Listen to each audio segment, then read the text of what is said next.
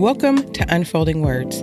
I'm your host, Antracia, and I'm back. I did go missing for a few weeks. The freedom of summer got to my head, and I somehow forgot that I was doing this summer season. But I am back, and there's just a few more weeks left, so I'm going to make sure that I'm committed to the end of this podcast summer season. And I appreciate those of you who have reached out and said, Hey, what's going on? Where are you? Are you okay? I'm okay. I'm here. Just enjoying my summer freedom a little bit too much. This week, we are going to take a look at John 1 and 1. And what does it mean when the Bible says that the Word was with God and the Word was God? But first, it will be helpful to know what John's purpose was in writing. So, the Gospel of John was written to persuade people to believe in Jesus.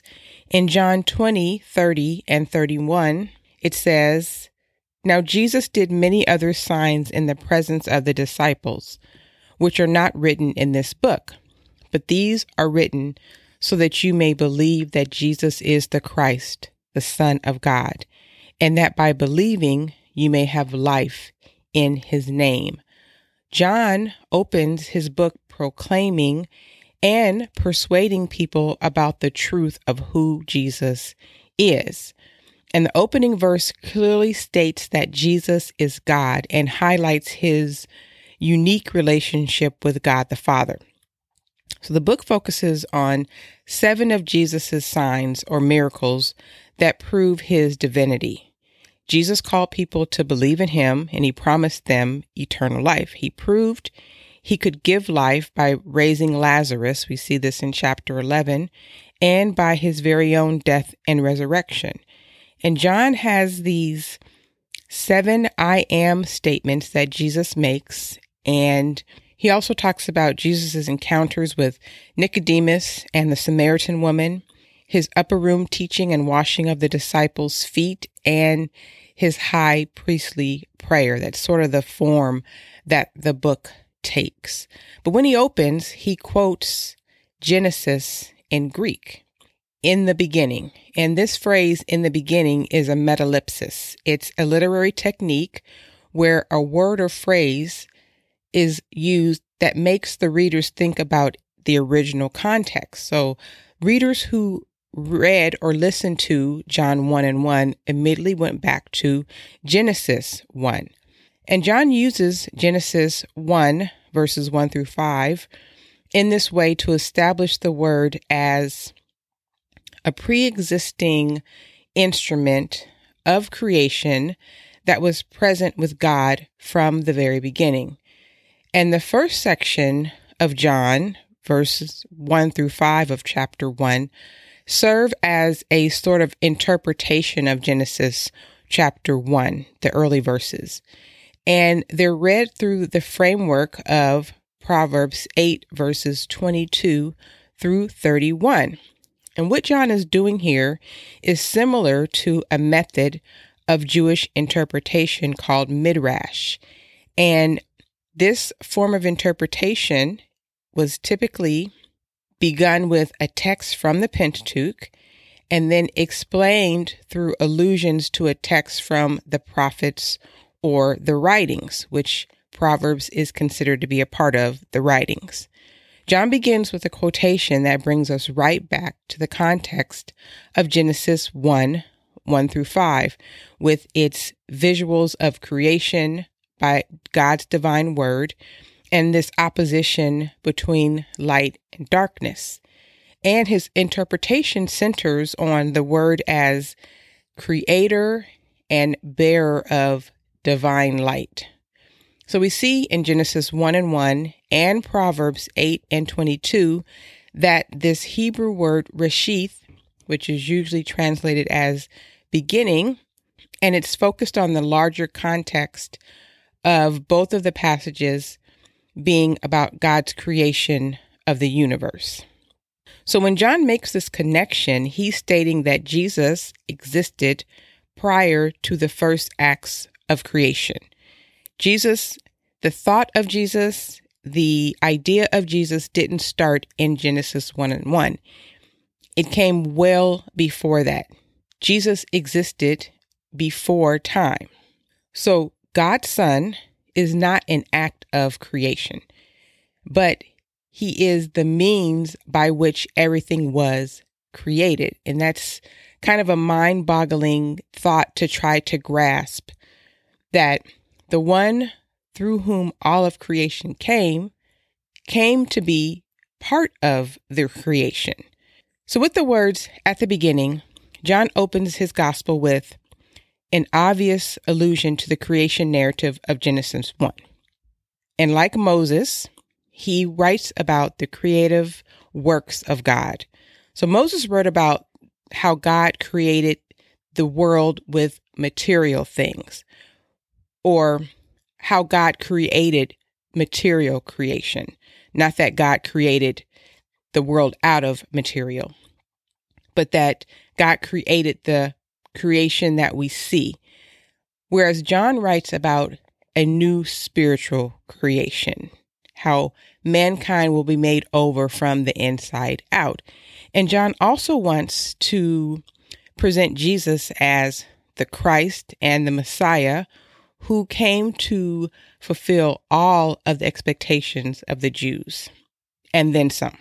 So John wants to paint the picture that this Messiah was not just a man, but he was God himself who existed from all eternity and was himself the creative word that Genesis speaks of.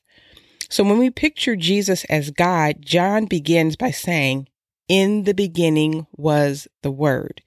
That's such a simple but a very deep statement that links Jesus with eternity past with the very beginning or creation of the universe, and with his mission, which would be visiting the earth as a word from God. That's what Jesus eventually would become. And the form of the verb to be indicates that when everything was brought into being at the creation, the word was already existing. And that's important to understand because it stands in contrast with the term used throughout the rest of the book for that which came into being. So Jesus already existed, he didn't come into being. So let's look at a, a few of these words.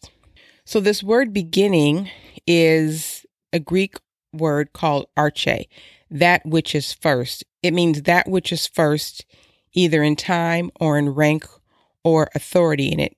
It comes up 130 times in the New Testament. And this word always carries with it a sense of being primary or denoting the beginning of time. And the noun arche is often used with the word exousia, which means authority or has a sense of dominion so this word is used in Luke 12 and 11 and Titus 3 and 1 to speak of governmental authorities. And this word logos is a thing that is spoken or a matter.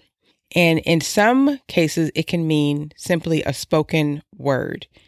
And in a number of cases in the New Testament, logos is used to express the idea of divine revelation, which is what we see in John 1 and 1 the Logos is identified with God. And then later in the chapter, this Logos takes on flesh. So the gospel shows that Jesus is this Logos, this very word spoken from God. And so he is the ultimate divine revelation.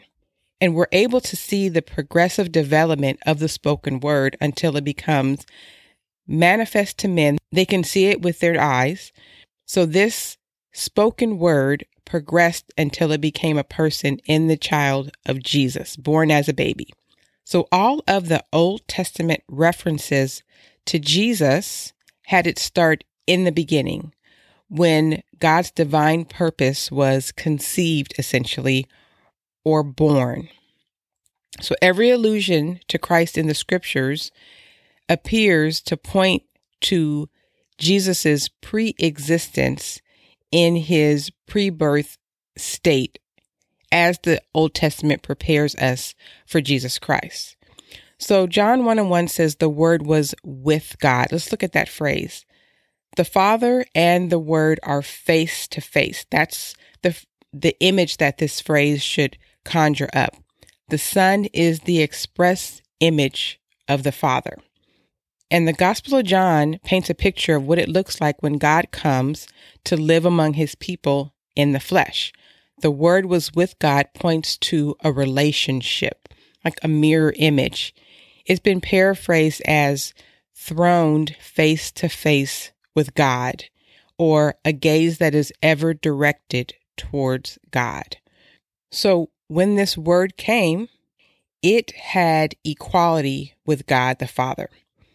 And the word with in verse 1 may be translated face to face with, as I mentioned earlier, which points to equality. So John is stating without a doubt that this word is the same as God. And eventually, he'll point to the fact that this word is Jesus. And the word was God leaves no doubt about this fact. Again, the verb makes it clear that he did not become a God at some later time, but that he was always God. But what does John mean by calling Jesus a word? This term word indicates something about Jesus' earthly mission. He came to reveal God and his ways to men. So if anyone had a doubt about how God was working in the world, all they had to do is look at Jesus and see how God wants to work, how he wants to love, how he wants people to serve him. And he came to reveal God in a way that people had never seen before because they didn't have God in the flesh. So it makes it very clear of what God is expecting and what he's trying to accomplish. Jesus is the very thought of God expressed in a verbal and a nonverbal form. The purpose of Jesus' coming was to reveal, it was to show people, look, this is who God is. And if we think long and hard about the non-verbal parts of communication that surround the use of words, we can see that God was speaking volumes through Jesus. So when Jesus came, there was not just this nonverbal manifestation of God, but there was a verbal manifestation of God as well, because Jesus performed signs as well as spoke to people. So God, through John, through his writing in this gospel, was teaching through the word, but also by means of the word made flesh, as he showed what those words mean through Jesus' life and ministry. Psalms 33 and 6 say, By the word of the Lord the heavens were made, and all the host of them by the breath of his mouth. So, the importance of this opening phrase of John is that God, the God who speaks in the Old Testament, who started a covenant with his people, Israel, who inspired and moved through the prophets, was none other than the God known in Jesus Christ himself. God did not change. He hasn't changed, just as Jesus Christ has not changed or evolved. Jesus Christ has always been at the heart of God. So the meaning of John 1 and 1 is not just that the word has some divine characteristics, but that the word participates in this reality of who God is. The word was the true deity, the true divine revelation of who God is. And John wanted there to be no doubt about that. So John 1 says, In the beginning was the Word, and the Word was with God, and the Word was God, and the Word became flesh and dwelt among us. In other words, God the Son took on human form as God's sort of final word to the world. Not final in the fact that God has not spoken since, but final in that since Jesus came, all that God has to say is packaged up and rooted in Jesus Christ. Everything that God has to say is pointing towards Jesus and conforms to the person of Jesus Christ all of the treasure and the wisdom and the knowledge of God are in Jesus Christ. This is what Colossians 2 and 3 was telling us. So, beyond what the Old Testament told us, whatever we need to know about God and how He relates to our lives and how He's moving in the world, we learn from what we hear and see in God's final word, the person and the man of Jesus Christ. And this is what Hebrews 1 is all about this final word of Christ, Jesus Christ. Chapter 1 of Hebrews says that the Son of God is, he's the heir of all things. He made the world. He's the radiance of God's glory in the exact representation of God's nature. He upholds all things by the word of his power.